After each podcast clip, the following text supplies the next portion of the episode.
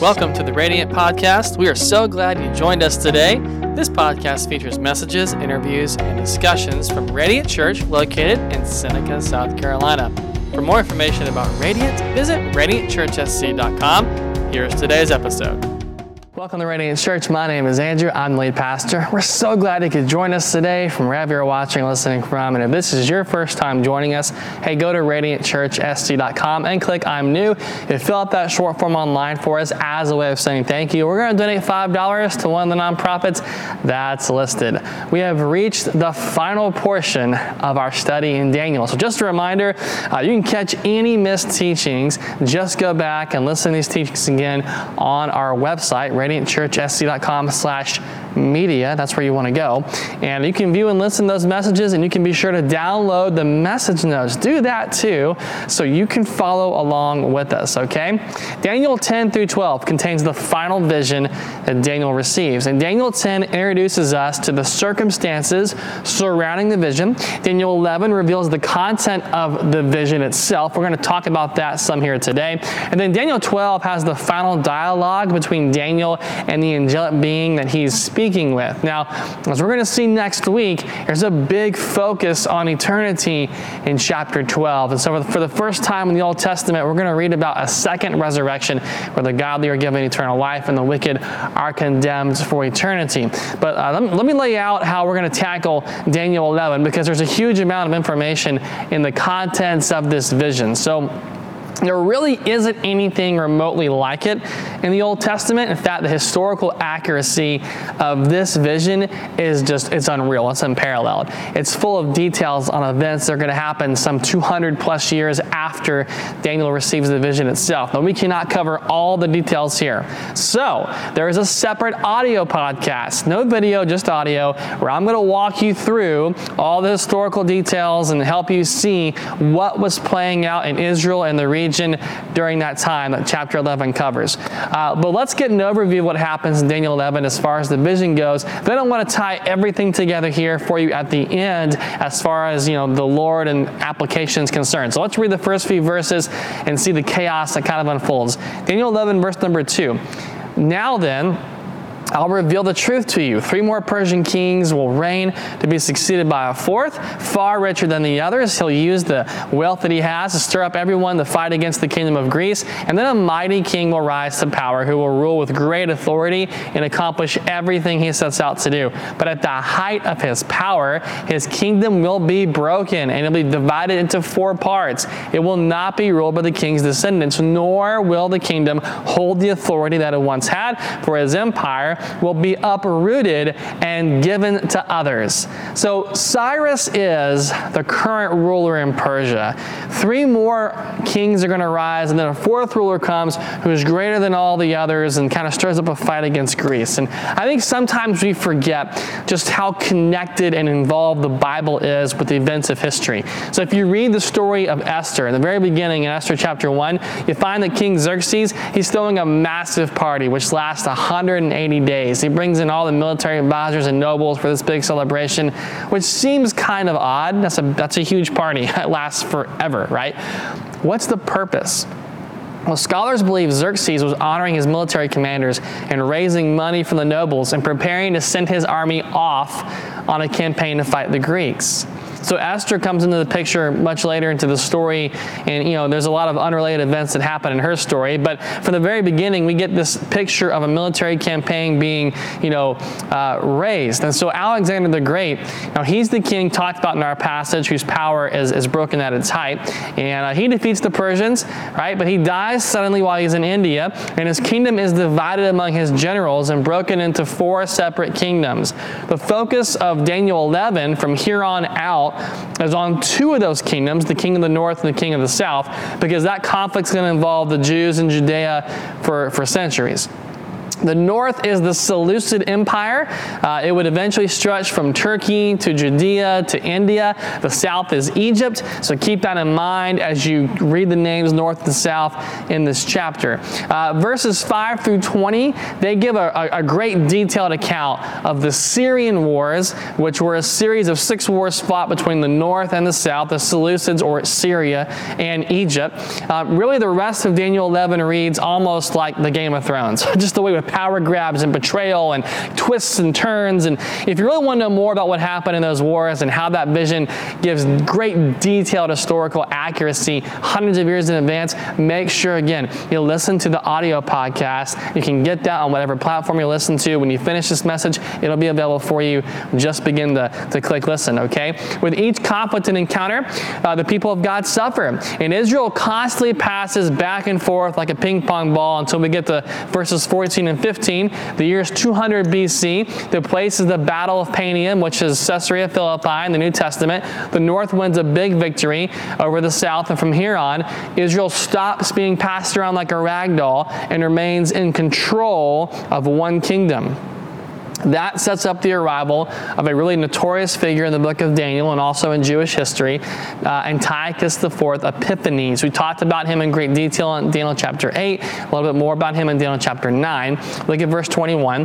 The next to come to power will be a despicable man, this is Antiochus, who is not in line for royal succession. He'll slip in when least expected and take over the kingdom by flattery and intrigue. And before him, great armies will be swept away, including a covenant prince. With deceitful promises, he'll make various alliances, and he'll become strong despite only having a handful of followers. So Antiochus IV, he's the villain in Jewish history for multiple reasons. The crown prince here moves in verse 22, refers to the removal of the high priest, who was actually pro-South or pro-Egyptian in his political leanings. That replacement is a guy named Jason, who essentially buys enough influence to be named high priest. Now, none of that's biblical, and that's not how the succession of the priesthood was supposed to work. So you could argue that Antiochus really poisons the well here, and it doesn't get any better because the priesthood is seen as corrupt in the New Testament when Jesus comes on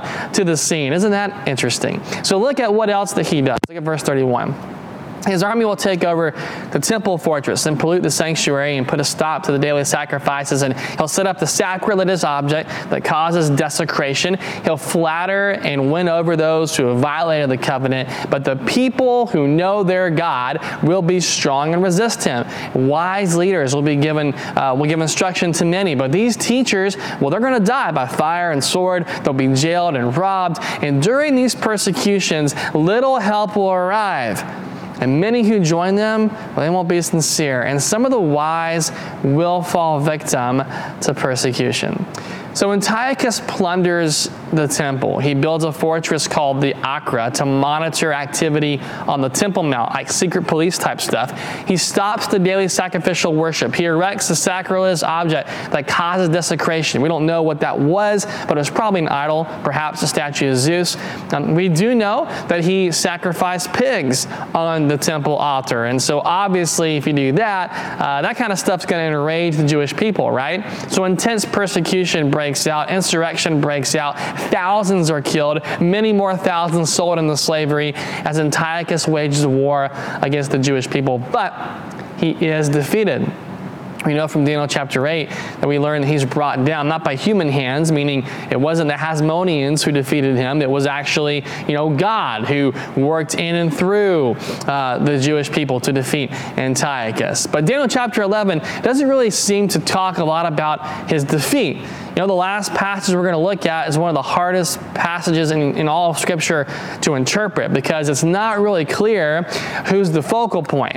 So it doesn't appear to be Antiochus because from what we know of his life and events surrounding it, what's laid out doesn't quite fit. So who is the passage referring to? Well, that's what makes it kind of interesting. Look at verse number 40. Then in the time of the end, the king of the south will attack the king of the north. The king of the north will invade various lands He'll sweep through them like a flood. He'll enter the glorious land of Israel, and many nations will fall, but Moab and Edom and the best part of Ammon will escape. And he'll conquer many countries, and even Egypt will not escape. He'll gain control over the gold and the silver and treasures of Egypt, and the Libyans and Ethiopians will be his servants. But then news from the east and the north will alarm him, and he'll set out in great anger to destroy and obliterate many. He'll stop between the glorious holy mountain and the sea, and will pitch his royal tents. And while he's there, his time will suddenly run out, and no one will help him. There actually isn't any historical account that we can accurately tie to this passage. And that's what makes it so unusual, because we get this great detail of information all throughout chapter 11 until we get to verse 40. and there's a lot of debate about what that passage points to. I think it has to do with the end, right? Like the actual end.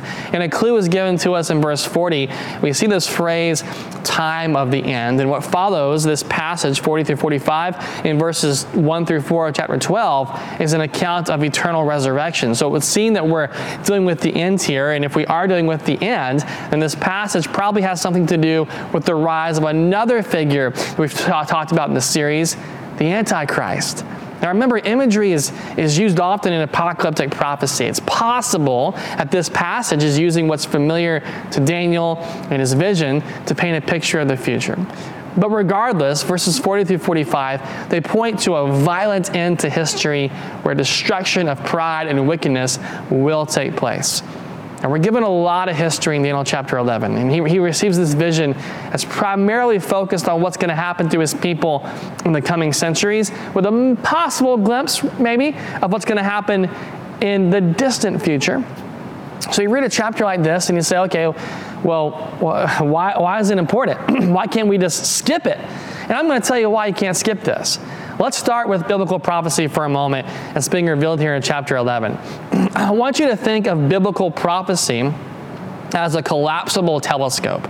So at the end of that telescope, if you peer through it, you can see the object that you want to see, right? But to get there, you have to depend on a series of mechanical builds that build on each other to magnify the object. We often look at prophecy as pointing to a singular event, and we pour all of our focus into that one event, instead of looking at a series of separate but related events that actually build on each other over time to bring that prophecy to fulfillment.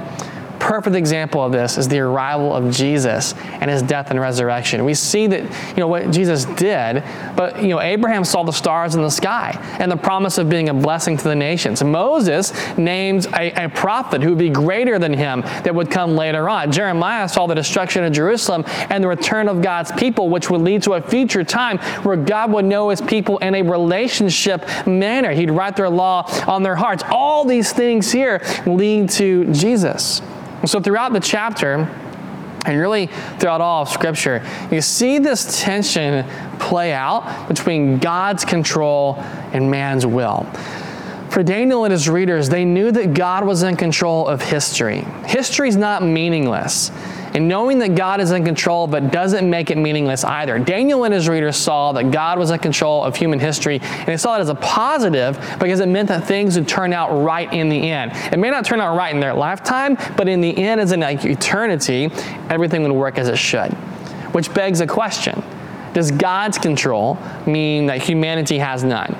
This is a timeless argument, and I think its longevity tells us that we're never truly going to know a definitive answer this side of heaven, but it is just beyond our understanding. But the reality is, divine sovereignty and human responsibility, they do work together. The Bible doesn't detail or provide enough answers as to how that works, and that's what frustrates us, right? But the Bible shows us that it's God who's in control, and humanity has to make decisions for which we're responsible.